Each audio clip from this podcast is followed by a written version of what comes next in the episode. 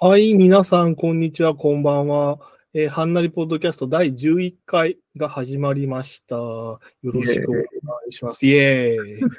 イエーイですよ。イエーイ。えっと、第11回なんですけども、第11回は、えー、我々2人が、えっと、はいおすすめの〇〇を語る回ということで、えっと、なん特でしょに、うね。はい、なんでしょうね。何が語られるんでしょうね。楽しみですね。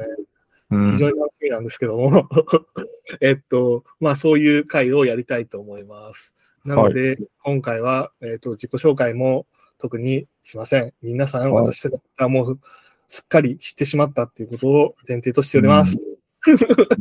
誰が喋ってるんだっていうことぐらいはでも言っときたいと思います。はいえっとはい、私が、えっと、海鮮と申します。よろしくお願いします。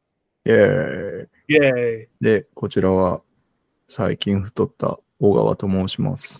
よろしくお願いします。あー筋肉で ね、うん、筋肉かどうかわかんないですけどね。私ももう太って全然痩せる気配ないな。走りましょう、走りましょう。ああ、でも走ったらわからんらしいんですよね、筋トレは。うんそうなんです。うん、まあ、うん筋トレの話もね、筋トレの話、今日するんじゃないですか、この後。ちょっとしますね。 OK です。じゃあ、その時、ちょっといろいろ聞かせてください。よということで、はい、まずは、えーどれから行きますカンパネラから行きますあ、頑張れだから行きます。いいですよ。おすすめ。うんそう えっとですね、おすすめのまるまる。そうそう、おすすめ大事なの水曜日の乾杯の歌、乾杯の歌っていうのをですね、うん小。川さんが書いてくださってたんですけど も、それを見て私も考えたっていうことですね。はい、これ皆さんお詳しお詳しいんですかか水曜日のカンパネラ。水曜日のカンパテラは、結構ね、初期の頃から聞いてるんですよね。うーん。そうそうそうそう。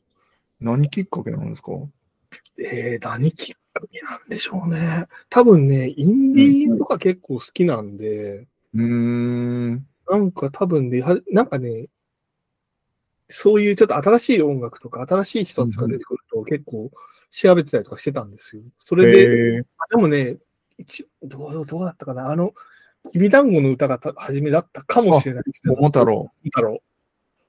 もあしれかしたら衝撃ですね。うん。あそこら辺だったかもしれないですね。そそれれかからら、水曜日のカンパネラ、衝撃っすよね。すごいいいですよ。なんか歌詞、うんうん。歌詞もすごい面白いし、うん私は結構ダンスミュージックとかがすごく好ほきうなの、ほそういう意味では、その、ね、さっきもちょっと実は我々話してたんですけど、この、う。うんえっと作曲者のケンモチさんって方がうん。作られてるんですけども、ケンモチさんのやっぱり曲ってすごく、なんかダンス、うんなんか私すごい好きなんですよね。うんハウスかなハウスとかテクノ、まあ、ハウスっぽい感じがしますね。で、まあ、小川さん、これ、ランキング3つ、えっと、上げてもらったんですけど、なんか1曲目からなんか、どうですかどどどういう、 さっきあるはい そうそうですね。僕、 僕の水曜日のカンパネラ、おすすめナンバーワンは、ゼアミです。うん。ゼアミ、うんはいはいはいはい。ゼアミってあの、うん。あれですよねあのゼアミ、あの、ああののゼゼアアミミだね、きっと。歌舞伎歌舞伎じゃない。うん、ええなんか、何やったっけ能能狂言わかんない。狂言どっちゼアミ。能そなうの有名な世阿弥をタイトルにした。なんかね、有名な人の名前で結構曲書いてるんですよね。うんで、この曲めっちゃ良くて、うんめ。っちゃ良くてぐらいしか言えへんけど、歌詞も面白いんですよね。藤若ちゃん見に能楽堂に行く。能か。うん。能楽堂に行くとかっていうね、うんわけわからん歌詞やけど、なんかいいなぁと思って。うんうんうんうん。で、まあ、おすすめの〇〇を語る水曜日のカンパネラ1位をうん、ゼアミじゃないかなと。ゼアミちょっと聞いてみよう。ゼアミね、聞いて、聞いてないんじゃない聞いたことあるああのかゼアミ聞いてみてください。ゼアミ一押し。なで、。次が一休さんなんですよね。一休さん、ありがとう、サンキュゼーアミああ、っそれては聞いいう。たことあります。うん。これね、僕、この歌は多分2018年ぐらいじゃないかなと思うんですけど、うんうんこれ珍しく車に乗ってたんですうん。うんよ。で、うんこれも珍しくラジオを聞いてたんです。うん。じゃあなんか、一休さん、ありがとう、サンキューっていう、なんか、うんふざけてんのが何なんかよくわかん なんじゃこれと思って歌詞を聞いても。うんうんうん。うん、それでね、水曜日のカンパネラ初めて知ったんですけど、一級さんで。なるほど、なるほど、なるほど。で、YouTube でいろいろ聞いたのに、ほんま、なんじゃ、も桃太郎とかって、桃太郎ね。うん。なんじゃこら桃太郎は完全にふざけてますよね。ね、歌詞すげえなと思って。いや、それで衝撃を受けてですね、水曜日のカンパネラをずっと聞いてるんですけど、で、うん第3位は、まあ、なんか、古い歌ばっか聴いてるおっさんやなと思われたら嫌なんで、赤ずきんちゃん、赤ずきんっていう最近の曲にしましうんうんうん うん。た。はい。なんで、まあ、そんな感じですね。ボーボーカル変わってどう思いますなんかボ割ーとカ、ルが変わって、うん。あんまなんとも思わないかな。ね、でもそれっていいことですよねう。ん。なんか、どちらも良い気がすどっる。ちもいいですよね。う。うんわかります、わかります。うん。可愛らしい感じの歌い方で。そうそうそうそう、歌い方可愛らしいですよね。うん。めっちゃ新しいいいの。そうそう、うん歌羽さんは。なんか私はああいうなんか派手めなか、なんていうか格好するやつも結構好きなんで、いおお。いじゃん、いいじゃん。ね、確かにね。口にピアスつけてね、うんすごい髪型でね、かっこいいですよね。あれいいです確よ。かに。すごい刈り上げみたいな感じでねそ。うそうそうそうそう。うん。ああいうのいいじゃん。いや、すげえなと思って、逆に。なんか、こう、こんなわけわからん歌詞、よう作れんなと思って。歌詞素晴らしいですよね。うん面白い。うん。そうでさっきも言ってたんですけど、落合陽一さんのうん。ニュースピックスでやってる番組に剣持さんが出ていろいろ話されてたんですけど、それもめっちゃ面白かったです。なんか、うん、普通の作曲できん、作詞ができひん方があんなスタイルになって、エクセルに単語をなんか入力しまくって作るみたいな、うんうんうん。そんなスタイルらしいです。いいっすね。面白いっすよね。うん。独特な歌詞。確かうんに。そうね。いや、独特な世界を作りたいですよね、僕らも。確かに。何でかわからないですうけどね。ん。うん。剣持、もう剣持さんの歌は、まあ、曲だけやったらわからないかもしれないですけど、歌詞聞いたら、あ、これは絶対あの人やな、みたいになりそうですもんね。うん。ああ、確かに確かに。そうですね。うん。曲もね、最近ね、あの、なんだっけ。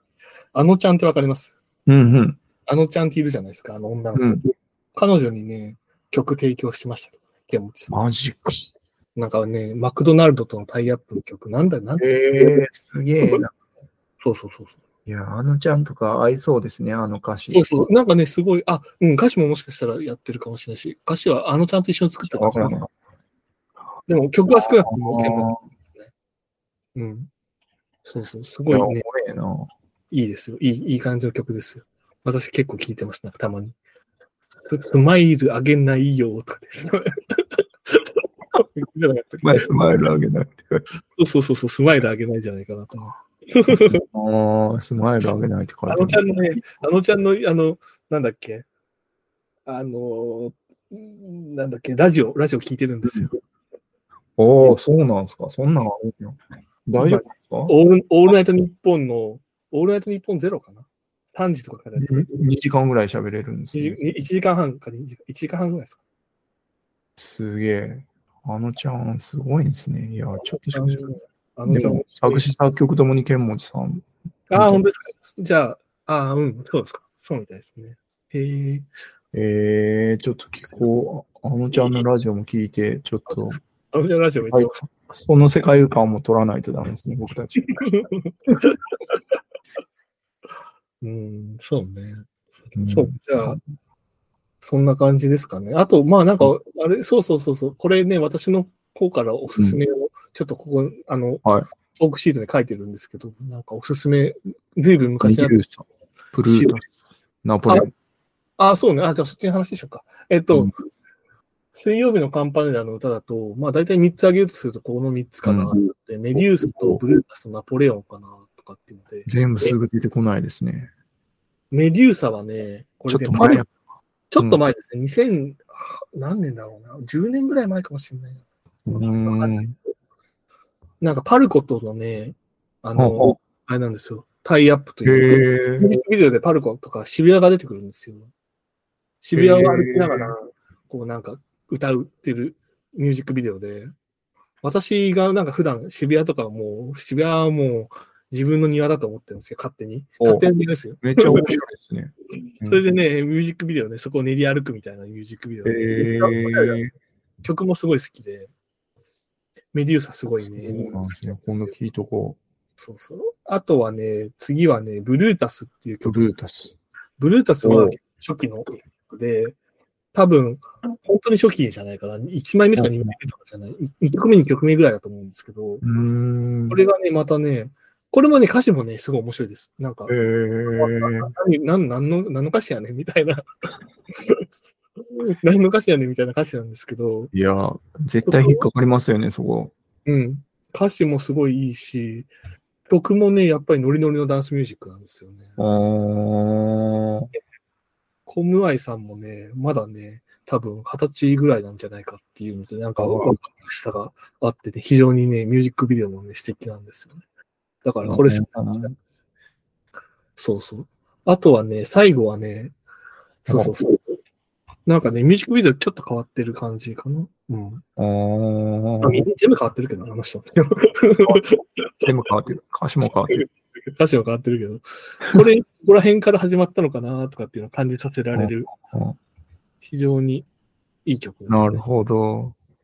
で、最後はね、3ナ曲ポ目レはナポレオオン。ンかな。ナポレオンはこれはもう、純粋にかっこいい。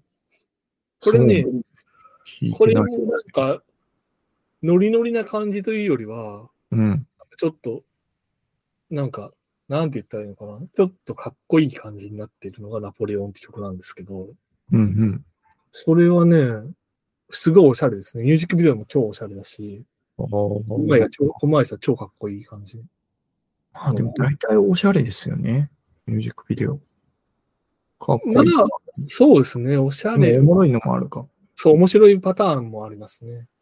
なんか北海道のやつ面白かったな。釈社員。釈社員。そそうそうそう。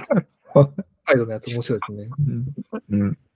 そうなんですよ。こんな感じで、なんか私も水曜日のカンパネラ、割と聞いてて、最近でも、まあ、さっきもちょっと話してたんですけど、最近のその、ボーカルが、の方が変わってから、うんエジソンって曲もすごい好きでよく聴いたりとかして確ますか、にね。エジソンめっちゃ人気出てましたよね。エジソンね、あんなに人気出ると思う。うん、すそげえなーと思って、なんか、うそうそうそうボーカル変わって、もっと売れるとはっていう。すごいですよね。うんねなんかね、そうそうそうそう。カンパネラ、すげえな。水曜日のカンパネラの話を。いきなり。 ぶっ いこいいねなんか。 いいけど。や、水曜日のカンパネラすげえなと思って。 いや、すごいですね。ちょっとその落合さんのやつもちょっと、今度見てみよああ、めっちゃ、めっちゃもうね、落合さんの剣持ち合いがすごくて、落合さんのっていう、ね。う。えそうね。それうをん剣持さんに話させた方がいいんちゃうんっていうことを落合さんはしゃべ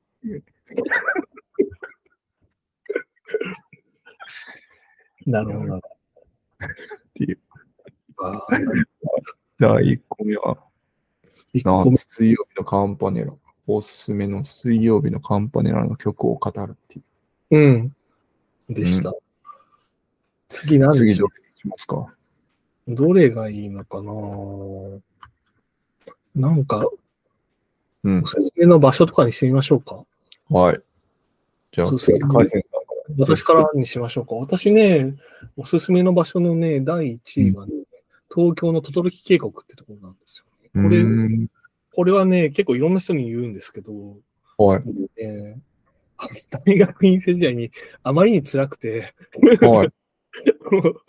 なんか東京砂漠、東京砂漠とか東京 思ってた時に、ちょっとなんかこれはちょっとよくやばいやばいと思って、おう東京でなんかちょっと緑がある場所っていうのをなんか行きたいなとかって思ってたんですよ。で、これ教えてもらったのが、確かはに自転車で東京中を走り回ってた時期があって、 大学生の時だと思うんですけど、私が。おうそれでですね、その時にですね、あの、カゴに地図、地図を入れてたんですよ、紙の地図。そしたら、あの、おまわりさんに、なんかちょっと止められて、止められて、うんなんか話しかけられて、ちょっと、うんいや、東京の、なんかチャリンコで回ってるんですみたいな話をしたら、うん。都道府渓谷いいよとかってなんかお勧めされて、へえ。その、そのおまわりさんに都道府渓谷っていうのをお勧めしてもらって、はいそれからなんかちょっと行ってみたら、なんかすごいなんていうか、人、自然あふれる場所なんですよ、東京の中で。これ本当に東京の中にあるんですね、警東京の中にあって、渓谷なんですけど、あの、なんていうか階段をこう降りていくと、川沿いにこう歩いていける場所があって、うんうんなすごい長いわけじゃないんですけど、うんうんい数キロはもしかしたらあるのかなわかんないけど。なんかう、ん数キロぐらい歩ける場所かな。それでなんか、落ち着くんですよね。なるほど。やっぱ人は自然にうん。身を置くと落ち着くのかもしれないですね。そうそうそうそうそう。そのね、東京、うん東京っては意外と自然はあるんですけど、あるんですね。ありますあります。意外とあります。意外とあるんですうんよ。なんか大きなカエルとかね、よくいますよ。あ、そうなんですね。そうそうそうそう。大きいやなカエでルも。コンクリートジャングルって言うじゃないですか。コンクリートジャングルの場所はコンクリートジャングルなんです けど、意外とね、でもね、探せばっていうか、自然も結構溢れてるんです。いろんな場所にああーりそういうバランス。スはやっぱ取られてるんですね。うん、バランス人間取性られてますね。そうそうそうそう。へー確かあにと例えば、で都道かい府こ県れの以外だと、そうそう、緑が多い場所は、多分、あの、吉祥寺の、なんだっけ、なんとか公園、名前ど忘れちゃった。吉祥寺に公園公園があるんです。井の頭公園か。うんうんう井ん。の頭公あ園聞いてあの、あそこからまあ三鷹の方に行くと、あの、なんだっけ、あの、ジブリの、おはあのジブリ博物館あこすうんうんそうそうそうそうそう。そこら辺もへねえ、自然が溢れてて、すごいいい場す所です。ごいですね。まあ結構。井の頭公園はもうあるんですね。しいや私、今でもよ、い井の頭公園もよく行きます。それもね、暗い時にね、ベンチに座って、 人の流れを見て、いや、うんいろんな人生があるもんね。とかって私、そんなことばっかりやってるんだけど。そうそうそうそう。いいと思います。そうそうだから、1位はまあそうかな、届き国かなっていうのは思いますね。ちょっと行ってみよう。東京旅行行ったそう時に東。京旅行行った時はぜひ行ってみてください。なんかすごい、はい。気が休まるのね。でね、どうしようか。あの、一気にじゃあ3つ私の方から行きましょうか。行きましょうか。で、お2すす位めは、ね、の場所に、場所、2位はですね、水族館です。こう、水族館うん、例えばそう、東京だとサンシャイン水族館とかがいいかなとか思います。サンシャイン水族館はですね、うん。池袋にサンシャインってあのめっちゃでっかいビルがあるんですけど、うん、うそん。の屋上なのかな多分屋上の方なの。上の、うん上の方にあって、ペンギンとかいるんですよ。ペンギンとかめっちゃ、屋上にあるっておしゃれです。おしゃれな、すごいおしゃれな場所です。あのデートスポットだと思いますよ。うーデーんトし。てる人が多いです。うん。そうなんですデートしてる人が多いし、私デートに使ったことあるかもしれない。おーお おお おおっていう。ーお水族館とか動物園とか行くの好きなんですーあ、そうなんですねよ。。そうそうそう意外、そうなんですよ、ね。情報系といえばなんか無機質な感じありますけど。 私、あんまり無機質な人じゃないかもしれない。おーなるほど、な るほど。そうそうそう。それでね、そうそう、今、うんなんかペンギンもいるし、あとなんだっけ、カワウソだっけこここれを買ったのが、これ、あ、すいません、多分ラジオの方は見れないと思うんですけど、カワウソのぬいぐるみを売っていて、それを買ったのがですね、サンシャイン水族館で、もう一目惚れして、あまりに可愛いんで、もう買おうぜ、うん買おうぜ、とかっつって、大人が、大人だし買おうぜ、金出しゃいいんだろ、とか。もう10体ぐらい買ってやな。まあ、1体しか買ってないんですけど。 でも、すごい可愛がって、1体でいいと思います。体買って。そうそう、それを買ったのがサンシャイン水族館ですね。まあ、あとは、宮島、広島のね、宮島水族館とかも、前、広島なんですね。そうそう行ったことあるんですけど、それもすごいいい場所でしたね。なんか、あ宮島にあるんですけど、広島あ。の海海、海の方にあるんですかの方にありますね。はい。あ、ほんまや。これめっちゃすごそうですね。そこもね、おすすめです。宮島とか、広島行ったら、まあ、宮島、う厳島神社行った後に、その、宮島、あの、宮島水族館とか行かれると、きっと、めっちゃいいな、これ。なんかいい、いい場所だなとかって、まあ、それこそお子さんとかいらっしゃると喜ぶと思います。うん。いや、これ行ってみたいな。これもね、すごいね、おすすめの場所です。まあ、水族館全体おすすめなんですよね。 水族館とか、まあ、さっき言ったように動物園とかも好きですけど、うん。そうそう、水族館がまあい、いっすね。そうそうそうそう。おすすめの場所になっております。っていうので、お2位でした。 で第サ3ー位モンが、がはい、第違う第3位ちょっと毛色が変わってるんですけど、札幌にですね、ジンギスカン屋でひょっとこって店があって、まあ、すごい具体的なんですけど、ここがね、去年か、去年札幌にちょっと用があって行ったんですけど、それで、この、あの、公園の近くにあるんですよ。こうこれもね、公園もすごいいい場所なんですけど、何公園っていうのか忘れちゃいましたけど、中島パーク。あ、そんな感じの名前です。中島公園だのかなわかんない。そそのの公園問題もあるんですね。それも素敵な場所で、そこうで、んなんかね、なんだっけ、なんだっけ、ランタンランタンなんかわかんないけど、なんかうんをこう釣って、なんかみんなで、なんか見る、見るみたいなのうが、イベントをやってて、すごい素敵なうん話だったりとかして、そこでなんか、公園自体もすごい素敵なんで、なんかいろいろ練り歩いてたんですけど、で、その公園をちょっと出たら、なんかジンギスカン食いてえなと思って、調べたらすぐ近くにあんじゃんっていきなり行ったんですよ。そしたらね、おまあ行った場所なんですけど、なんか Google ですごいなんか評判良かったから、うまいのかなお超昭和な感じの、へえ。もう本当に店で、もう七輪とかももう使い古されてるんですよ。おそこで食ったね、ジンギスカンが、まあうまい。そうなんですね。そう、ちょっとこちょっと死ぬほどうまかったな っていう。そうなんです。う、星4.6個になってますね。うんそれがね、まあね、間違ってない。美味しい。むちゃくちゃうまかったっへていうのが、 そう具体的な場所なんですけど、えいいなま。ここに行くと、ひょっとこ行くと、多分、しかもめっちゃ安かったですね。めっちゃ安うかった。ん安いっすよね。めっちゃ安かっジンた。ギジンギスカン僕も昔行って安っと思って。もうね、め超してっちゃ人気ありますもんね。うん。そいうや、そうでも、、肉食ったら満足できるっていうのはね、すごいわかります。羊いいっすよ。羊肉、まあ、美味しい。しかもね、そこでね、なんだっけ、ひ羊肉のたたきとかっていう料理もあって、そんなんあるんですね。そうそうそう、そそれもね、なんか名物らしいんですけど、このひょっとこ。うん。またうまい。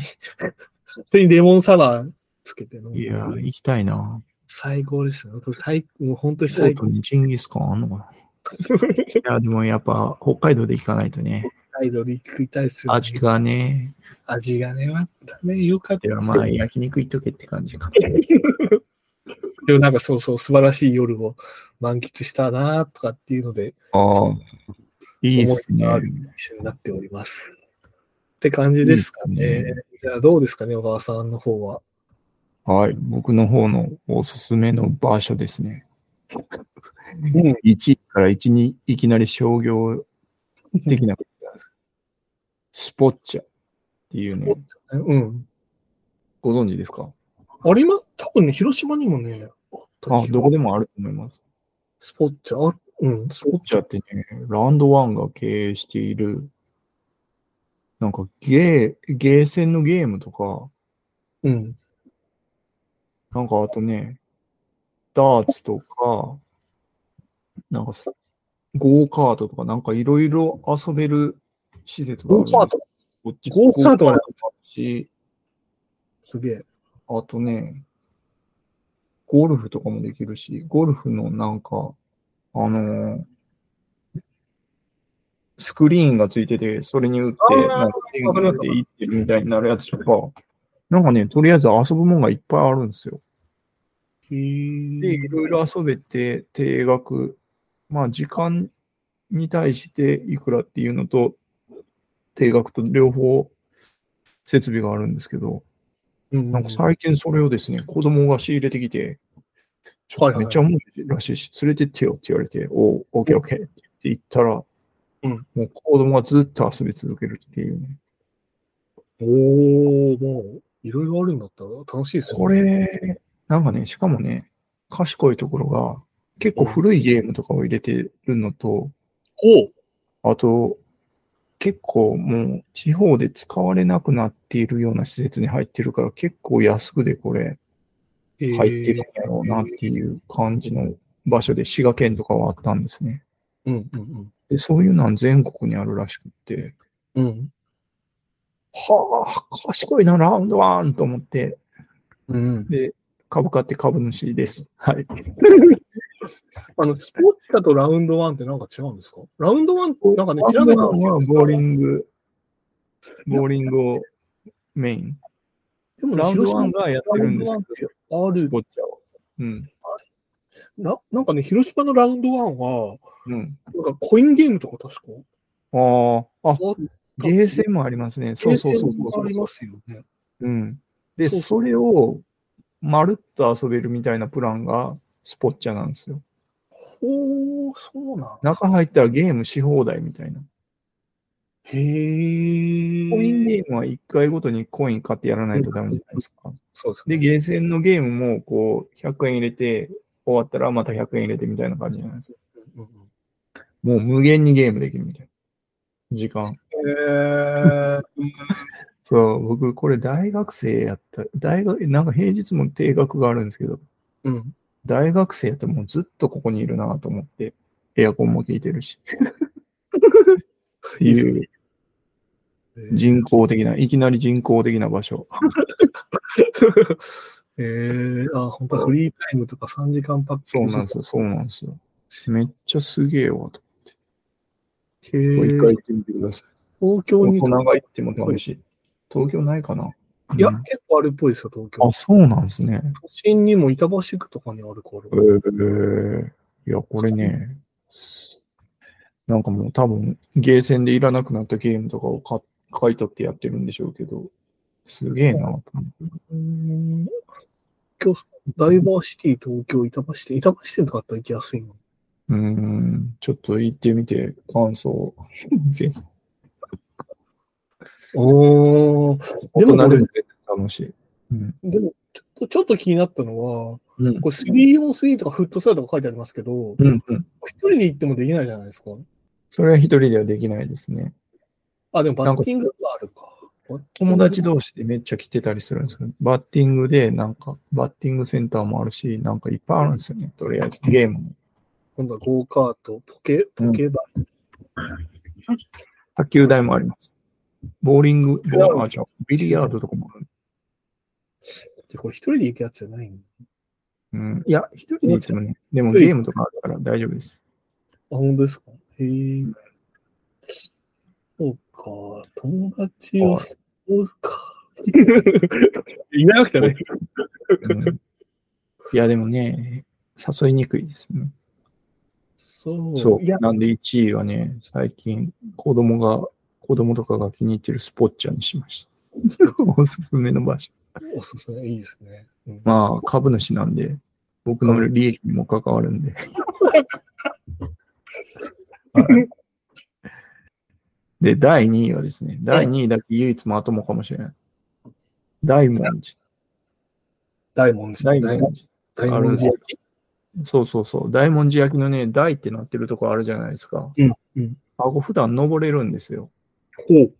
で、あれ銀閣寺のすぐ裏にあるんですけど、これ30分ぐらい登ったらね、うん台のところに行けて、で、京都ってあんま高い建物もないんで、景色、う京都を一望できるみたいなのがあんまないんですよね。うんそっから京都を一望できるっていう、なんかもう、なるほど。めっちゃスペシャルな場所があるんですね。それはいいですね。うん。え今度ー行、きましょう。登りましょう。結登構りたい30分ぐらい、サクッと登れるんで。うーん。銀閣寺も行ってみたいんですよね。ああ、銀閣寺もね、。銀閣寺って遠いんですか銀閣寺と金閣寺は遠い。ああ、そ3うキロぐらい。うん。でもまあ、いけますよ。1日あれば。うーん、なんか両方見てみたい。そうですね。で、これも登ってっていうのが最高だと思います。へえ、大文字。い大文字から一望するみたいいなで。すね、いいですね。なるほど。これね、京都で唯一いい景色が、唯一って言ったら違うな。いい景色が見れるかなっていう。えー、観光にもおすすめ、大門。登る。ああ、いいっすうね。ん、いいっす。これが京都での楽しめる。しかもタダで登れる。うんうんうんうんううんん。お寺とか、お寺がいっぱいあるんですよね。そうですね、そうですね。なんだっけ京都行った時いろいろ行ったけどな。うーん。あまあ、清水寺とかはやっぱり行きましたし。あ、清水寺も景色綺麗ですようね。ん、綺麗でしたね。すごい綺麗でした。清水寺行ったりとか、なんかうね、ん。寺に行って、どこも すごい、あやっぱいいな。落ち着やっぱり落ち着きますよ。京都いい京いいっすよね。落ち着きがあっていいような気がしています。うん。その中でもちょっと違う自然な感じで楽しめる大文字を。なるほど。ううんん。っていうのが一押し。一押しアクティビティ。でね、3位ね、なんか考えたんですけど、あんまなくて、うん。なんか最近浜松市に行ってるんですけど、月1回ぐらい。うん。なんか浜松から名古屋にかけての車窓からのなんか海が見えたりして、うん。広々といろんな景色が見えるっていうところがうん。最近見ててね、ああここら辺すごいなぁと思って。うん。なんか、僕は滋賀県出身なんで、うん。琵琶湖はあったんですけど、うん海のこう開けた感みたいなのが、あーあ、こう味わうと、おなるほど。いいやん、みたいな。海鮮さんとか広島だったら海の近くじゃないですか。うん、なんか、だから今お話を聞いてて思ったのは、多分ね、う広電っていう、まあ、いわゆるチンチン電車があるんですよ。うんうんうんあの、なんか、大きくな小さい電車があるんですけど、それで、多分ね、あの、宮島の近くを走るとお、めっちゃお綺麗ですよ。へそれはえ近くおななんか、その車窓から見える景色とかは、おめちゃめちゃ綺麗ですね。子供の頃よく見てましたけど、なんか、いいまあ、海、海、海、海沿いを走るんで。うん、すごい綺麗な。うん それね、多分ね、好きだと思います。そういう、本当に開けてて、あの、か牡蠣の養殖のイカだとかがこう、バーッとあったりとかして、楽しそう。ちょっと離れたところに、そう、広島ぜひぜひ。うんいいっすね。 で、そう、あ宮島まで行ったら、さっき私がちょっとお話しした宮島の水族館とかまで行くと、そうか。めっちゃいいな、こフェれ。リーもいいですけどね、宮島フェリー。宮島まで行くときフェリーなんですけど、そこもまた綺麗ですよ。いや、広島行かんとあかんな。広島行ってのは無人さんとか多分喜んでくれます、あったら。確かに。 ちょっとそれやりたいと思いました。でもまあ、そんな感じっすね。場ま所。あでも、うん。私、そのば、うん、3番目のところ、三番目の浜松から名古屋の車両とかいいなと思いましたけうんど、素敵だなと。いや、 いいっすねなんかね、電車から見る景色もいいんやなと思いながら、こいいっすよ、いいっすう、よ。ぼんやりするっていう。そうそうそうそう。いいっすね。はいじゃあ、場所も行きました。じゃあ、次、どれ行きますか次はじゃあ、本にしますかね。本どうでしょう。小川さんからじゃあ本これ、行ってみましょうか。じゃあ、僕からいきますね。はい。で、本の。で、まあ、ちょっと最近読ん、10年ぐらいで読んだ本、前2回目になんか本の話したんですけど、うんまあそ、それと被らんようにっていうところで、うん。ちょっと考えたというところです。で、1位がですね、吉成真由美さんっていう方がおられるんですけど、うん。その方がされているインタビュー、なんか、超有名な人、チョムスキーとか、うん。なんかそういう方々にインタビューしたシリーズがですね、3冊出てるんですね。うん。うん。うん。うん。で、それの1冊目が地の逆転っていう本なんですけど、うん。これが衝撃で、ほうほうほう。すげえな、ほうほうほうすげえなっていうのは、なんかやっぱ、そういうすすごい方々に話を聞くからひ話を引き出すって、やっぱり、インタビュアーの人もすごい知識があって、こそ引き出せるみたいな感じだと思うんですね。うん、うん、そうですよね。なんかそれをどの人にもやって、なんかとんでもなく面白いっていうえ本がこの地の逆転2012年の本なんですけど、うーん。ジャーレド・ダイヤモンドとか、チョムスキーとか、マービン・ミンスキーとか、ねえ、すごい。いいですね。ワトソン、ジェームズ・ワワトソン。そうそう。二重らせん構造を解明したワトソン。ンね。そうなんですよ。これすげえなと思って。で、その後、別に NHK から出てるんか。NHK から出てるやつもあるんですよね。地の英断っていうのはちょっとあんま思んなかったような気が、思んなかったって言ったら失礼ですけど、一冊目がすごすぎて、地の逆転がすごすぎて、ええ。地の逆転でチョムスキーを読んで、うん。チョムスキーすげえなと思って。トムスキーはね。いや、すごいって分かってるけど、すげえなと思って。これ引き出せる吉成さんもすごいなと思ってました。で、うん。多分、その後、何冊か出てるんですけど、うん。嘘と孤独とテクノロジーっていうのも、うん。これ2020年に出てるんか。うん。これが最も最近かもしれないんですけど、うん。これもね、めっちゃおもろいですよね。うんめっちゃおもろいっていうだけ。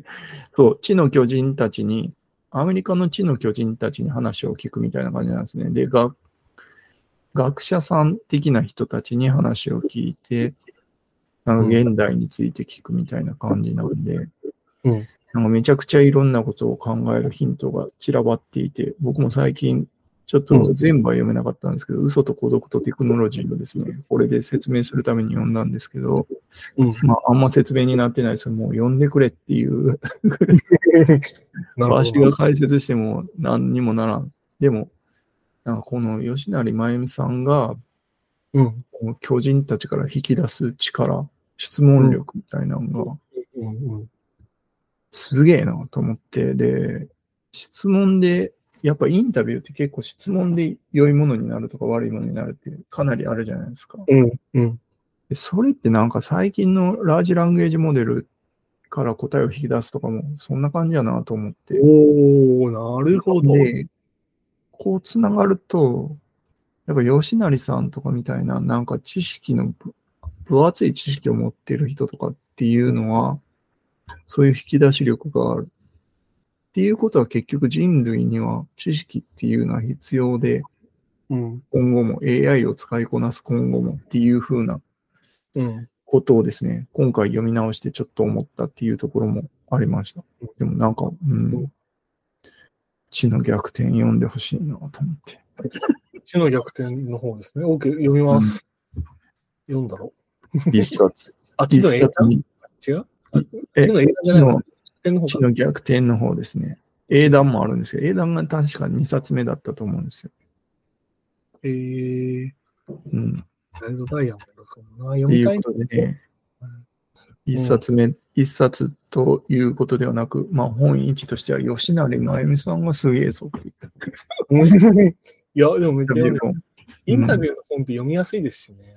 うん、そうなんですよね。本では難しくても噛み砕いて、そうそうそうそうそう。うん、わかりやすくなるっていうので、うんそうチョムスキーとかもね、本だけやと読み続けるの辛いけど、なるほど、なるほど。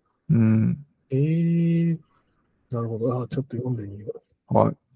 で、2冊目が第3の支柱っていうコミュニティ再生の経済っていうので、ラジャームさんう。うん。が書いてる本です。で、ラジャンさんは、まあ、インド中銀の総裁とか、IMF で偉いさんをやったりして、今はシカゴ大学かなうんとかでいる人なんですけど、まあなんか、コミュニティ、地域コミュニティっていうのが弱くなっとるっていう話をしている本で、まあ、それによって社会のバランスおかしくなって大変だよねっていうような感じの本です。うん、うん、うん。うん。で、まあなんか、三つの支柱で、一つが国家、うん一つはまあ市場、うん。で、もう一個はコミュニティみたいな感じで、うーん。まあ、その、民主主義社会、民主主義、資本主義社会は成り立っとるわけだが、ちょっと最近コミュニティ弱すぎてなっていう、それ再生せなまずいぞっていう感じの本で、なかなか面白いとうん、いう感じになっています。でも、うん。なんかコミュニティ活動とかってやる、日本でも、こう、ちょっと下火になっている感もあるので、うん。うん。考えて、まあ、ち確かになっていう部分が大きいし、こういうのをテクノロジーを使って盛んにさせるみたいなうん。ことができれば良いのではないか、うん。うん。と思思い直させるようなうん。うんう本でした。ーん。ちなみにこのラジャンさんは、例えば、はいこのオンラインコミュニティとかの話とかってしてるんですかオンラインコミュニティはですね、ちょっとそのコミュニティ、地域を盛り立てる、やっぱりなんか現実社会みたいな感じがあってですね、うん。まあすうん、ちょっとそれはパスっていう感じになってる。なるほど、なるほど、なるほど。オンラインコミュニティではなくて、地域コミュニティについてなるほど、なるほど。話しますっていううん。感じになってます。なるほど、なるほど。うん。なるほどですなねんかやっぱ社会の発展と、社会の発展というよりも、まあなんかこう人間的なつながりみたいなところなのかなっていううん。うん。感じなんですね。うんなんで、実際のリアルの人間のつながりがこう、なんか治安とか悪くなるのを防ぐとか、うん。みたいなところがあるじゃないですか。ありますね。うん。なんかオンラインにみんなこもってると、外で悪いことしてもあんま気づかへんし、とかっていう観点も、もしかしたらうん。間違ってるとは思うんですけど、うん。うん。うん。あるのかなとも思ったりしています。なるほど、なるほど。うんうんうん。で3冊目がですね、アンソロビジョンっていう、うんうん本でうんジリアン・テッドさんっていう、うんこういうフィナンシャル・タイムズの偉い人うん。うん。が書いています。で、この人自自体が人類学者なんですが、うん。で人類学的視点で考え、見るビジネスと社世界みたいな感じでですね、まあ、なんか人類学的ななんか視点も入れんとまずいぞっていううん。うん。うん別にうんなってないか、本で。これコロナ中読んでめっちゃ面白いなと思って。まあ、第三の支柱もそうか。うん。うんうん。うん。っていう感じ。人類学的視点っていうのはこれ、なんかどうう、んどうどういう視点なんですかなんか、まあ、結局ですね。まあ、よく話そうみたいな。対話が大事みたいな。ああ、まあ、うん。簡単に超まとめてしまうと。いやいや、なるほど、なるほど、なるほど。うーん。そういう観点で、で、まあ、世の中は思っている以上に複雑やし、うん。あモデル、結局データとかなんかいろいろ使いこなしてるけど、使いこなしてる風やけど、モデルがこう完璧じゃないから、そういうのに頼って今やってるん、あんまいかんよね、みたいな。すいません、僕の曲解が入ってるかもしれないですけど。うん。うん。なんでまあ、その辺をどういうふうに埋めていくかみたいな感じのことがうーん。書かれていて、非常に面白いと思います。なんで、まあ、なんか、この3冊を連ねて、なんか現、現代の課題解決みたいな、うんうアんうん。プリケーションを考えられると最高かもしれんな、っていうなるほど、なるほど。うーん。うん感じがしています。はい。うんうんでは、海鮮さん。あどうぞあ、なるほど。はい。じゃあ、私の方のですね、はい3冊はですね、これも、私もちょっと第2回で確かね、えっと、本の紹介とかしたんで、それにちょっと被らないように、えっと、うん選んでみました。で、これね、1冊目は、あの、本屋で待つっていう本なんですけど、うんうんこれ、まあ、どっかで、したら、そうそう、どっかで話したかもしれないんですけども、この本、やっぱりね、今年読んで一番良かったかなっていう。おー。よね。このは、いなんていうのかな。まあ、どういう本かっていうと、あの、うんなんだっけ、広島の、なんか田舎の方の、うんどこどこかわか忘れちゃったけど、そのうんうん田舎の方にですね、えっと、まあ、個人店というか、まあ、小さなお店があって、その中で、そこで、まあ、本屋をやるんですね。で、ほう本屋をやるんですけども、えっと、なんて言ったらいいのかな。その中で、まあ、その本屋の店主が何をするかっていうと、なかなか社会とか学校とかに馴染めない子供を働かせてあげ、働かせてあげて、でで、なんていうのかな、社会とかとの接点を作ってあげる、って。いうやるんですよね。でで、この本屋で待つの、待つっていうのはどういう意味かっていうと、聞くって言って、その子たちの、にはなんかいろんな思いがやっぱりあって、なかなか馴染めないけど、馴染みたいとかっていう気持ちとか、いろんなその思いがあるわけですよ。うんうんでそれをじっくりと聞いてあげて、彼らが社会との接点を持って、その独り立ちできるように待ってあげるっていう、そのためのおの場所を用意した。うんそれが、まあ、たまたま本屋であって、うんまあたまたま本屋なんだけど、まあ、なんていうのかな。たまたまでもないのかもしれない。わかんないけど、まあ、なんかうん本屋でやるっていうことをうん。書いた本 で、ちょっと買っときますわ。これはね、なんていうか、ああ、良さそなんかね、私が、その、話を聞くとか、何か待つとかっていうことが大事だって思ってるの、やっぱりなんか、世う。の中のう人ん早すぎるんじゃないかなとかって、やっぱ思うんでうんすよ、正直私。うんその早すぎて、まあ私がついていけないっていうのもあるんだけど、まあついていく必要もないとは思ってるんですけど、うんなので、なんかもうちょっと、なんていうか、うん、ゆなんか待つこととか聞くことっていいうやのを、そうっすゆっね。くりできる時間っていうものが、実は多くの人に大切なんじゃないかなとかっていうのを、そうまっすあ、ね。なん改か、めてそううん。中でこう考える時間みたいなね。うんそうそうそうそう。あまり考えないから。うんそうそうそう考えずに反射的にね、例えばじゃあ、そうっすね。なんか今わかんないことがあったら、じゃあすぐに Google に聞くとか、まあそれ悪いことではないんだけど、うん一度その自分の中で、そうですね。ぐるぐるさせる時ぐるぐ間る。させる時間とかっていうのいが、やそうですね本当は大切で寝かす時間が大事みたいな感じで、あの、生理学、有名な本に書いてましたね。うんなんか、わからんかったら、うん寝 かす。寝かす。そうそう、寝かしたりとか、私とかは、まあ、あいななんか悩んだりとかすると、街をこう歩きながら考えたりとかするんですけど、よく。うんあとは、まあ、うんうん喫茶店でぼーっとしながら考えるとか、うん、そうそう、なんかそういうのを、うん。うん。こういう場所とかをやっぱり与えてあげる人っていうのはやっぱりいなきゃいけないのかあなあ。いや、そうです。ね。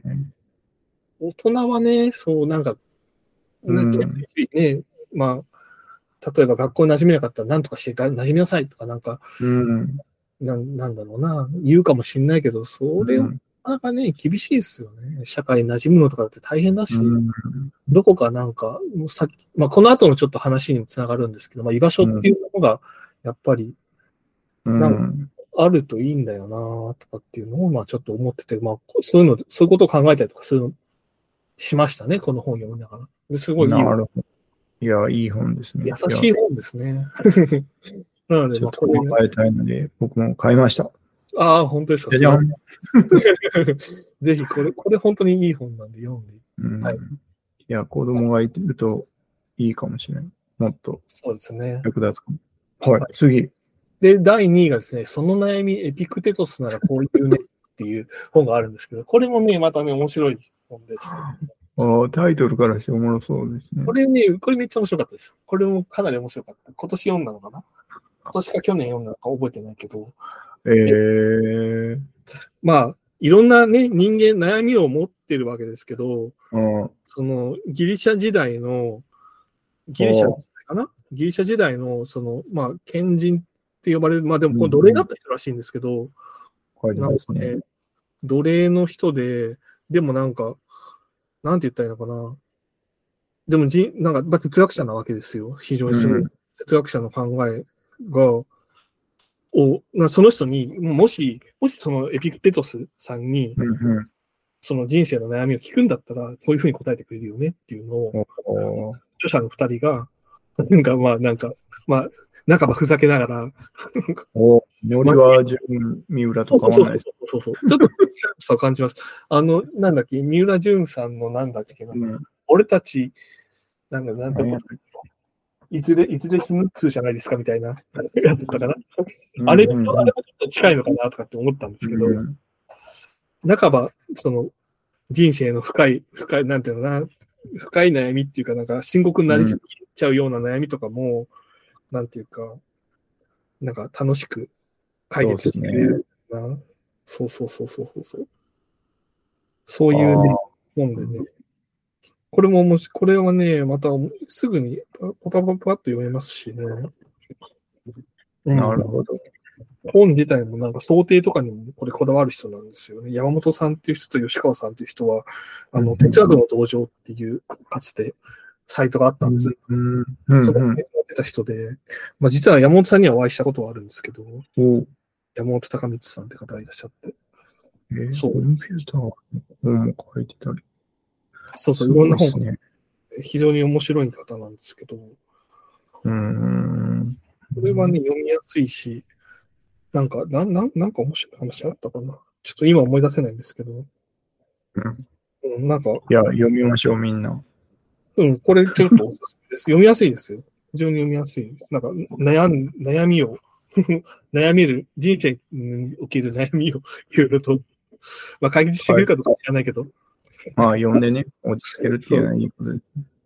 で、えーっと、で、あの、3冊目がですね、孤独と居場所の社会学っていう本で、これもね、最近読んだおーこれも、これはちょっとコミュニティとかと関係してるかな。その、なんか、うんなんでしょうね。やっぱり人って生きてて、なかなか、例えばまあ会社とかにいても、自分の居場所だとはなかなか感じづらいじゃないですか。うん。家庭とか学校っていうのも、まあ、必ずしも、なんていうか、居場所がいいとは限らないような、確かに。そうするとまあなんかどこに居場所があるんだろうっていう孤独を感じちゃったりとかするわけですけども、うん。まあ、そん、それでもまあ、なんかありのままの自分でいるためにはどうしたらいいのかっていうことを、まあ、ちょっと考えさせてくれるかなっていうのがありますね。うん。まあ、この本ですね。孤独と居場所の社会学。まあ、社会学の本なんで、解決策がどうこう考えているというよりは、どちらかというと、あれですけど、うんその、なんだろうな。まあ、例えば、まあ、承認さ、承認されるっていうのは、まあ、どういうことかとか、うんそういう議論があったりとか、まあ、承認さ人から承認されることで、まあ、アイデンティティがね、うんまあ、確立されていくっていう部分もあるわけですし、まあ、まあ話も承認欲求っていうのは悪いわけじゃないわけですけども、まあ、なんかそういう話、社会学的な話があったりとか、うんあとはあ、あれかな、居場所づくりの話とかかな。いや、そうですね。結局なんか、こう、人間生きててもなんかよくわかんないですもんね。こう、結局家賃払ってない生きていけへんし、まあ、そう了解家っていう居場所も大事ですしね。所属みたいなのね、そうそうそうそう、所なんか属。リアルな空間が欲しいっすよね。うん、月地みたいな。うん、うん、ううん。んそうそうそうそう。いや、なんか超わかる。いや、僕もなんかその結局、さっき言ってた第三の支柱とかも、うん。結局コミュニティみたいな感じ、これ地域コミュニティの話なんで、考えてみると、なんかこう、寄り合う場所うがん。なんだろうなっていう、そうそうそうそう。うん、必要なんだと思うんですよ、最。近思ったり、うん。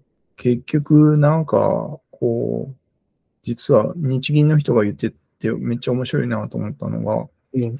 中央銀行権が強くなりすぎて社会がなんかつまらんもんになっているみたいな。ほう。こうお金がパワフルすぎてうん。みたいな話とか、うん。超おもろいなと思って。うん。なんかね、この辺うまく話す会話で作れればいいですね。僕もなんかうまく話せる気がわらないんですけど。ううん。ん。なるほど。うん。うんまあ、えー、なんか、うん。うん。な、な、な、なんか、まあ、なんか、なんか、なんなんかか、だけど、うまく表現しにくいところではあうるまがく。表現しにくいところがあるんですけど、いい本です、これ。うん。いや、なんか、この3冊共通点みたいな、共通項みたいなのがあって面白いな、うん。思いました。うん。まあなんかね、割とそう、私のテーマとか、ここら辺なんだ。その、うん。要求もちちょっと近いことやってた。これに近いかな。ちょっと近いかもしれない。うんうん。なんなるか、ほど。そうですよね。うん。こんな感じの3冊になりました。面白い。うん。おまあ一応おすすめではあります。そねれなりに買いました。本屋で待つ。本屋でまず特におすすめですね。うんこれは本当になんか、ほろりとすうる。ちの嫁も読んでも大丈夫かなと思った。ああ、うん、うんすごくもう、うん素敵な本です、これは。なので、まあ、ぜひおすすめということで、えっ、と、了解です。次は、最後いきますか。最後です。そうですね。これ最後になりますね。えー自由項目だったか動画、動画になってます。そうですそれの動画。まあ、プレゼンになってますけど、前ま回あ、おすすめ動画ですね。僕はただの動画です動か画。そうかうな、ん。まあ。プレゼンとか動画で、ちょっとおすすめのものをですね、並べてみました。で、一つ目がですね、うん中道和志さんって方、まあ実は知り合いなんですけど、ほうほ知り合いの方のエン、えっと、これ多分、あ、オープンセミナー岡山2021のエンジニア、あ、小川さんのあれ見れないな。エンジニア、なんだなんでしたっけエンジニアは、技術の前に人と出会う。人と出会うのではなかろうか。そうそうそう。この、このえプレゼンがいいなと思ってて、今でも好きなんですけど、まあ、知り合いだからってわけじゃなくて本当に好きなんですけど、うんうん。これね、あの、エンジニアっていうとかや、まあ、エンジニアに限らずかもしれないですけど、なんか仕事とかしてて、すごい思うのは、技術って確かに問題解決のために重要なんで、うん。技術力って必要だとは思うんですけど、一方で、やっぱりなんか、結局人がこう集まってなんかやるんで、うん。そうまあ、やっぱり人と関わることっていうのが大事だよな、とかってういう。ん。いや、そうっすよね。考えさせられたっていうか、まあ、やっぱりそうだよねっていう のを、うんその中道さん、話されてて、多分この、この資料かな、これ、これかどうかは覚えてないけど、論語の話とかしてるやつかな、これ。うん。なんかね、中道さんはね、非常にね、面白いね、視点からね、そういう話をするんですよ。えー、ちょっと資料読んどこう。あ、どう動画はない組織開発を、その論語の、 論語からいろいろ考えてえみたりー、すごいオリジナリティがあって、クリエイティブですすごげいえ面白い方で。そうそう。この間実はちょっとまた会って話してたんですけど、うーん。あの、JBug Japan だっけ ?JBug っていうあの、ヌーラボの、あの、うんバックログか、バックログっていううん製品うん。ありのますね。コミュニティがあるんですけど、JBug っていう。んそこのなんか多分日本全体のこあの会議、カンファレンスをやった時に代表されたりとかしてて、うん。中道さんは。組織開う発ん。とか非常にすごい面白いんですよね。うーん。何でやられてるんだと思いますけど、非常に面白い、はい、視点から、はい。なので、まあ、一つ目が中道さんのその、えっと、エンジニア技術の人と出会うのではなかろうかっていうプレゼンがおすすめです。で、二つ目はですね、こちらもあの、実はこの間 お会お会いしたんですけど、曽根さん、曽根総大さん、その、あ、違う、ななんて読むんだっけ。 総大さんと書いて、別の読み方をするんですけど、私わかんないんですけど、そ総大さんと呼ばれてる方がいらっしゃって、曽根さんって言うんですけど、そうそう、35歳を超えた僕たちが今と未来の技術といかに向き合うかっていう、これオープンセミナー広島2020って私参加してたんですけど、この時の話で、あ、竹友さんって読むんですね。いやわかんないこれもどうもしかしてどう探せば動画あるんだと思うんですけど、おーあの、いえっと、データベースが、の、そうそうそうそう、えデータベースエンジニアの方というか、まあ、あとは、あの、会社の CTO とかをよくされてて、うんすげえ。お話しされるんですけど、あのー、なんだっけ。まあ、この中でも、すごく私がいいなって思ったのが、うんあの一番最後の方にですね、あの、なんだっけ、えっと、なんか、総大さんはコミュニティに活動をし始めて、うんいろんなことを学んだと。で、うんそれを、えっと、今、あの、カンファレンスとかで、えっと、うんいろんな話をするのは、そのか、なんていうかな、カンファレンスとかで話をするのは、あの、自分がなんか受け取ったものを、こう、恩送りっていう、確かおっしゃってました。恩送りしてるんだっていう話をしてて、あなるほどなーとかって思って、なんか、そう、そういうなんか生き方って結構大事だよね、とかって思って、うん自分が何かをしてもらったら、その人に返すんじゃなくて、例えば他の人にうん返すっていうような、まあペイフォワードとか多分そうだと思うんですけど、うんそういう、なんだろうな、感覚で、うんでも生きていくのが、なんだろうな、生き方っていうことが、っうんていいよねっていうことをなんかちょっと思い、思わせてもらって、そうそうそう、そこですね、おー思う話。うん、コミュニティとの関わり方として、結構、やっぱ一つの回答なのかなとかって、うん確かにね。ああ、言ったら子供、子供に対して何か与えるっていうのも、恩送りみたいなもんですからね。自分が親からやってもらって。そうですね。うん。あそあうそうそうまあ人間の活動は大体そうなのかもしれない。。そう、そうなんですよね。そうなのかもしれないけど、そううじゃないパターンも多分、ついついやっちゃうことがあって、うんうん。大送りとかペイフォワードみたいなことをしていくと、なんか巡り巡ってでも自分に返ってくるじゃないですか。なんかそうですね。。うん。そういうのの、なんていうか、うん、そういう、そういう意味ではなんか、あその、総大さんのおっしゃることはその通りだな、とかって思いや、そうです。ね。登壇したりしてみるのもそういうのはありますよね。うん、そうですね。ううんん。で、プレゼン最後、これ、はいおお自分の、 私のプレゼンなんですけど、去プレゼン資料去年ないですかプレゼン資料。プレゼン資料あありますよ。多分どっかにあるんですけど。また貼って 後で貼っておきましょうか。はいなんか、去年、去年か、去年のオープンセミナー広島でやったデータ分析切り開け、エンジニアとしてのデータ分析あ職業戦略っていうのは、あ、おーと思いますけど、それはなんか、まともな話をしたなと思って、 うんうん。なんかテクニカルな話では全然ないんですけど、あの、まあ、ややっぱりその、初めの中道さんの話じゃないですけど、うん。技術技術っていうのは間違いなく大事なんですけど、エンジニアやっていく上で。でもそれも大事だけど、やっぱり人との、人、人と関わっていくこととか、そういうことのがやっぱり基礎にありますよねっていう話をうん実はしていて、なんか今でのもそうだよなとかって思ってるっていう、おーうん。なるほどな。居場所を探せっていうのも、なんかさっきの話じゃないですけど、自分うのん。ニッチな居場所とかでもいいので、とにかく探して自分の居場所があると、なんていうか活躍しやすいよねとかっていううん思ってて、そうそうそうそう。そうですね。いや、私のぜひ 見てください。動画。そうですね。になっちゃいましたデータ分析。データ分析についてもちょっと話したいですね。たまには。そうですね。レーザー分析の話ももなうん一か、人ぐらい読んで。そうですね。確かにう確かに。ん。うーん。プレゼン3つ。ありがとうございます。ちょっと、紹介してみまめっしちた。ゃためになりそう。まあ私のはともかくとして、でも上の2つは本当にいい話なんで。いやいや、改善さんの話もね。 まあ、なんかおーじゃあ、ぜいやひ、ちょっと、小川さんの、僕はね、最近震えた動画。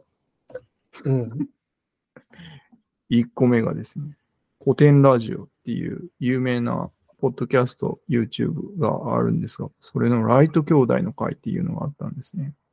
うんうんうんライト兄弟って何をしたかって言ったら飛行機を作ったり、飛ばしたで有名なライト兄弟なんですが、うん、なんかそれについてですね、熱く4本ぐらいの動画で語っているという動画えーセットになります。で、最も注目したのは僕が、ライト兄弟、飛行機作ったけど、それを商業的に成功さすことができなかったっていう。なるほど。なるほど利。益が多分得られなかったのかなっていう感じなんですけど、めっちゃ頑張って、自転車屋さんのライト兄弟が頑張って飛行機を作って飛ばしたっていうの、うん過程があった後にですね、うんそれでまあ大成功したっていう、飛行機飛ばすには大成功したけど、うん大体構造が分かったらみんな作れて、なんなるか、うん、行ってしまったみたいで、マネタイズになんか失敗した感があっなるほたど。のかなっていうのが、ちょっとしたライト兄弟の知らなかったところで、うん。でまあ、それを鑑みるに、まあ、なんでしょうね。技術的な成功。でもまあ、ライト兄弟的には空飛べたら嬉しかったんですよけど、彼らはまあ、マネタイズも視野に入れてたっぽいから、ちょっとそこがね、みたいな、古典ラジオの話でした。うん。なるほど、なるほど、なるほど。で、まあ、マネタイズできるもんはマネタイズを考えるっていうのはちょっと大事やなって最近思ってまして、うん。このポッドキャストもしっかりさっき話して、さっきっていうのはこの一本前に話してるんですけど、うん。なんで、なんかこのライト兄弟の話を見ても、なんかそういうところ、そういう部分でどう、例えばどうしたらいいんだろうっていうのは、うん。特許とかは取ってたらしいんですよね。でもダメやったっていうので、えうんなかなかマネタイズちゃんと考えても、ビジネスをやる際はやっぱ考えないとダメなんですけど、うん、うん、うん。うん、難しかったりもするけど、まあそれをどういうふうに設計するかっていうのは面白いところなんで、今僕がいろいろ試してるんですけど、うん。うん、いろんなところでそういう視点が活かせればなという感じを考えてます。まあ、はい。そうですよね。発明家とか、まあ、うん例えば、まあ、エンジニアとかでもそうですけど、やっぱり考えない部部分うはんあるんですよね。うん。ビジネスでもとね、うん。発明家でエジソンっているじゃないですか。エジソン、はい。エジソンめっちゃでかい会社作ってるじゃないですか。GM? おうおううん。エジソン多分マネタイズに成功してるけど、そういう部分、あんま電気、子供の頃に書いた電気やらかとか、読んだ電気やからか書かれてないような気がするんですよね。うーんまあなんかその辺も知ると面白いの。だからエジソンなんか、ほんま、青扱いされて変なやつやったみたいな子供の頃の書かれ方してるけど、うん実はめっちゃしっかりしてただけなんかもしらんなとかって一時期思ったことがあったんですね。なんかそんなに面白いのかもしれない。そのさ、発明家としてうん。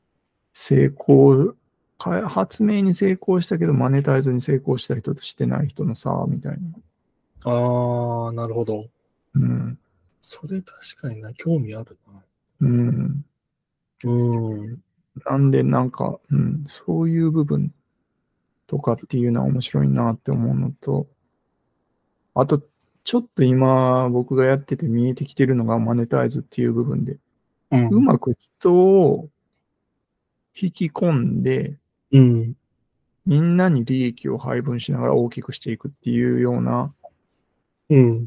方法が重要かなとも思っていたりはします。うんほうほうでほもう。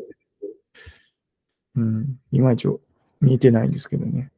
うんで、まあそういうのを今年来年ぐらいに試したいなと思っているうんうんうんうんうん。感じです。なるほど、なるほど。ライト兄弟。ライト兄弟そんな感じ。うん、そんな感じの変な角度の学びがあった。これでも本当はあれじゃないんですか、その、かあの、わ、わかんないけど、あの、いあの、なんていうかな、発明家の熱い気持ちがこう乗ってくるような動画とかじゃないんです。えあの、なんていうのかな、発明家が、うん発明家がすげえ頑張って、空飛びました。うおーみたいな、そういう動画なのかなとかって思ったんですけど、まあ単純にそのあ動画古典ラジオたわけで。古典ラジオね、でも古典ラジオは、なんか3本目までを、3本目で飛んで成功したっていうので、4本目はそのマネタイズに失敗したっておいうお面白い話ですをしてるんで、うん、そうなんでなすよる。ほど。あ、なるほど。だから僕の見方がこう変なだけじゃなくて、うん、古典ラジオさんではなんかちゃんとそういう全部の流れをやってくれてるんで、へえ、面白い。ちょっと考えさせてくれる。うん。ブックマークしておこう。みうん見る。えー、うん、2本はですね、筋トレです。 2本目、筋トレ。 2本目筋トレ。筋トレで、筋まあなんかね、この話はですね、筋肉を効率的に大きくするためには何セットやればいいのっていう動画なんですね。うんうんうんうん。で筋トレやる際にこう、1個の種目を何回、10回セット、10回、10回何セットとかってやるんですけど、うんこれなんか回数多くやったらいいのかどうなのかみたいな話をされてて、うんでもさい最近はまあ頑張れ、超絶頑張ったせ重さでうん。 2、3セット、2から5なのかなうん、セットぐらいやりゃいいっていう話になってます。だからなんか、頑張りすぎてもあかんって。何回もやってもしゃあないし、うん。なるほど。ある程度の軽さで何回もやって、なんかそれをどんどん重くしていくっていうのも、あんまり、あんまりなんかな。まあ、それでもいいのかもしれないですけど、もう基本は自分がもう10回できる限界でも5回できる限界で2、3セットやるみたいなのがおすすめみたいななるほど。なるほど感じのことで。うんだから筋トレ界の常識っていうのもどんどん変わってきてるわけですね。そうですね、そうですね。なるほどね。で、最後は肩トレーニング。 短時間で肩をでかくする最強の筋トレを紹介します。これ同じ人 ですかね。同じ人です。これね、やっぱ肩をでかくしたいなと僕思ってて。おういいじゃないですか。うん。うんうんうん。で、肩をでかくトレーするトレーニングの動画をいっぱい見てるんですけど、うん。あ大体そんな変わんないですけどね。うんうんうんいろいろや、やる方法はそんな変わんないああ、ですそういけうどことですね。なるほどなるほど。まあ、いろいろ見ている。肩はでか、でかい方がいい な。っていう肩えーだけなんですけど。お大きな背中を子供に見せるみたいなね。うん、背中、俺の背中を見て育て。そうっす。やっぱ肩をでかくして、体をゴツゴツさせていこうっていううん。うんうん一本だけもなるほ、一本目だけちょっといい話。二本目、三本目は最近の趣味。うん大体こんな割合ですね。YouTube 見てるな。えー古典ラジオっていうのは、他にはどん、古典ラジオっていうのは他にはどんな話題があるんですかもうね、ありとあらゆる話題が、歴史的な話題があるのへで、ポッドキャストもあるし、YouTube もあるんで、これ、で、有料会員版もあるんで、ー。はいはいは超おすすめです。古典ラジオ、めっちゃ面白い。い。えー、レビストローストやってる。うん、やってるやってる。へー。すごい。古典ラジオ超絶おもろいけど、全部見る時間はない。歴史を面白くなると。はあ。なるほどね。はい。はいはいはいはい。で、はい4つのそう2です人ねのおすすめを語りました。水曜日のカンパネラから水曜日のカンパネラからうん。動あ画と、セミ ナー。すげえな。幅広く幅広くお話をおしてすみますす。めを抱えそうですね。どうでしたか二人会久々に。久々に。いや、でもなんか、私、ようん、面白かったなと思ってて、あの、やっぱりね、浜松から名古屋の車窓がいい場所だっていうのがやっぱ素敵でお私、そういうの好きなんまであすでよ すね。そこなんか刺さりました。もちろんね、なるほダイビングど。とかスポッチャとかもいい場所なんだと思うんですけど、なんかね、うん私はね、そういうなんか何気ないなんか、ふとした瞬間みたそういそなう。そう、ふとした瞬間とか、ああいうのすごい好きなんだけど、うんうんだうからなんんか何気ない風景とかにうん良さを感じるんだよ確かにねわかるなとか、わかるし、いい、そういうのいいよね、っていう、うんうんなるほど。刺さりましたね。あざっす。僕はね、海鮮さんの本ですね。結あほ構、はいはいはいはい。こう、悩ましいとか、そういうところに出ている本3冊。 そうですね。で悩もみ一方でこういうなんて、僕思ってるんですが、コミュニティ再生でうん。復活できるのではないか。うん。資本主義に走りすぎた社会がコミュニティをもうちょっと重視すれば、うん。こういうところって埋め合わせできるけど、どうかい、それをどうするんだろうなっていう。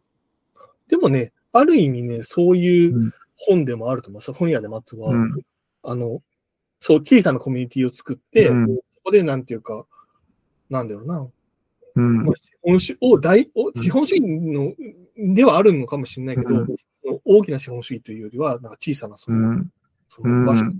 小さな町で、こう、小さく回してういく。ん。いや、そうなんですよね。なんか結局、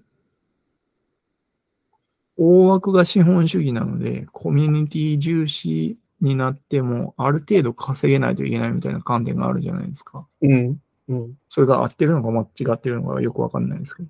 うん、うん。それをどううまく設計するかみたいなところがポイントになるのかなと思ってて、うん、実は今後 AI 全盛になっても、うん、そういう場所が必要、もっと必要になると思うんですよね。うん、うん、うん、うん。なるほど。だからなんかめっちゃ面白いなとは思ってて、なんかこう、組み合わせると、うん、ラジャンとジュリアンテッドさんと、この3冊、うん、うん。組み合わせるとなんか面白いものが見えるのかもしれないなっていうふうに、うん、うん。僕はにやりと。